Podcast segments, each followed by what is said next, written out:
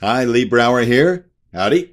And welcome to this week's edition of Meaningful Monday. I am so grateful to be here and so glad to be here. What an amazing week that Lori and I had last week. It was an amazing time. As most of you know, we spent last week in Moab, Utah at a First Descents camp for young adults who are cancer survivors. They may be currently living with cancer. They may be stage 4. They may be in remission. We have all kinds. And what a marvelous experience. We did this 2 years ago on the 1 year anniversary of Nick's passing. And what a cathartic and learning experience that was. An experience that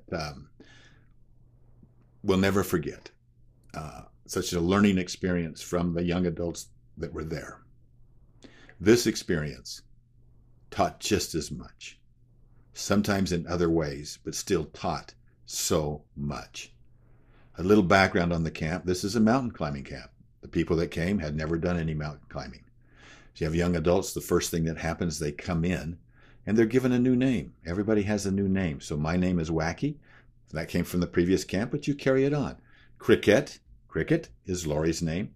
But other names that were there that you might get a kick out of, there was Honey Bucket, Dickie,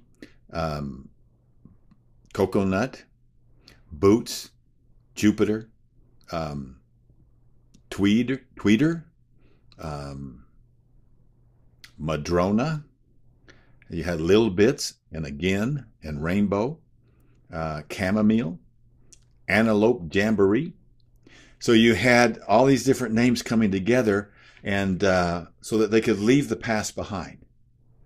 And so let me review with you in this short time, just 5 quick things that I take away from that experience. And maybe you may look at it and it might be beneficial for you, no matter what's happening in your life, whether it's trials, struggles, or just plain old ordinary living. Are there principles here that we can learn from? I think there are. The first thing that was evident right from the get-go is gratitude. And gratitude was demonstrated in a number of different ways. Because we were climbing mountains, we would belay. And so as I'm belaying, every single time I belayed, no matter what, from the very beginning to the very end, these campers, when they would come down, they would all say, "Thank you for belaying me. Thank you very much." And I thought, wow, they're so grateful. They would ask for advice, and you give them advice. They say, "Thank you for sharing that with me." Or you tell them a story. "Thank you very much for sharing that with me." Every single one of them demonstrated gratitude. And the second thing is no whining, which not the second thing, but this as a part of gratitude. You can't be a whiner and be in gratitude. They don't go together. So here's these young adults, and I'm not kidding you. Just about every single one of them had bloody fingertips, bloody palms from hanging and clinging to the mountain. And we would have to tape them up with athletic tape to kind of reinforce them so that they could climb on the next day. Did they ever complain? Did they ever complain before, during, or after? Not once. Not once. And you know it had to be painful, but imagine what they've been through. They are so much in gratitude for the little things, the ability to being able to get to climb, to be able to use their hands. They're going to complain about blisters on their fingertips after everything they've been through? What about you? What about me? What do we complain about? I know that if we had grabbed up 10 or 15 young adults, brought them into that, we would have had a different experience if they hadn't been through what they've been going through in terms of cancer. And that was a great blessing for us to witness that. The second thing that I noticed that was really important, you know, in Strategic Coach, we have a concept called free days, where you truly disconnect from your work. Well, this is like the free days on steroids. I mean, free days. You totally disconnect from your old life. You're given a new name. You come into this place, and there really is. We're in a beautiful cabin with great cooks, great food. That was chamomile and antelope jamboree. That's what they did. Totally organic, healthy, delicious food. I mean, you couldn't eat this good of food in a top restaurant. You come into that environment. It's completely different. There is no internet, no phone service, nothing like that that ties you back to it. And no TV. You're just focused in on yourself and what you're doing. And when you can take a free day when you're in service to others, as Lori and I had the opportunity to be in, those are the best free days ever. They really are.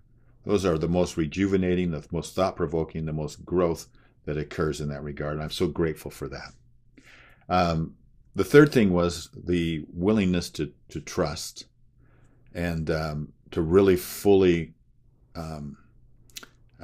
surrender, to be vulnerable. It was very difficult for most of them to come in. They carry this mask. They don't want people to know their vulnerability. They're hoping it's not a place that they show up at a talk in a group therapy session and, you know, everybody starts crying and that kind of a thing. But in order to grow, they were all carrying something inside of them that they had to kind of get rid of. They were carrying something that they had to deal with, and they don't have anybody to talk to.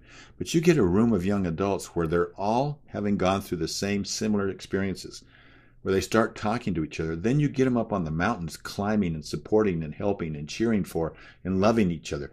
Unconditional love for each other. It didn't matter what they looked like, what their personality was like. Everybody supported everybody. In that environment, you open up. And as you open up, you're able to share and you're able to unload and you're able to free yourself up from some of this baggage that you continually claim. And that willingness to be able to surrender and take away and how that some of that baggage was something that was very, very impressive. I asked several of them what scared them the most. I mean, the last day on graduation day, you rappelled down through kind of a hole in the top of this monolith that you just climbed up on several different pitches where we're tied together on parts of them, and you're climbing up, and if you fall one way or the other, you're gonna, you know, I mean, there's this edge on both sides of you, and you get up on the top, and then you rappel down over 200 feet, and you drop down into like an amphitheater. So at first you squeeze through a hole, and then you come out, and then there's no place where you put your feet. Now you're free falling, free rappelling, and you rappel yourself down, you belay yourself down to the bottom, and it's just it's a thrill, but it is scary, and it's a big challenge for them. And so we talked about that, and they said, look, after having cancer, fear wasn't our biggest concern. Maybe fear that we wouldn't be capable to do the things that we were going to be doing, but not the fear in of itself. They said, fear lets you know that you're alive. And that kind of fear lets you know that you're alive. And so the best thing you can do is face it. And then that fear goes away. So anyway, so willing to fully commit.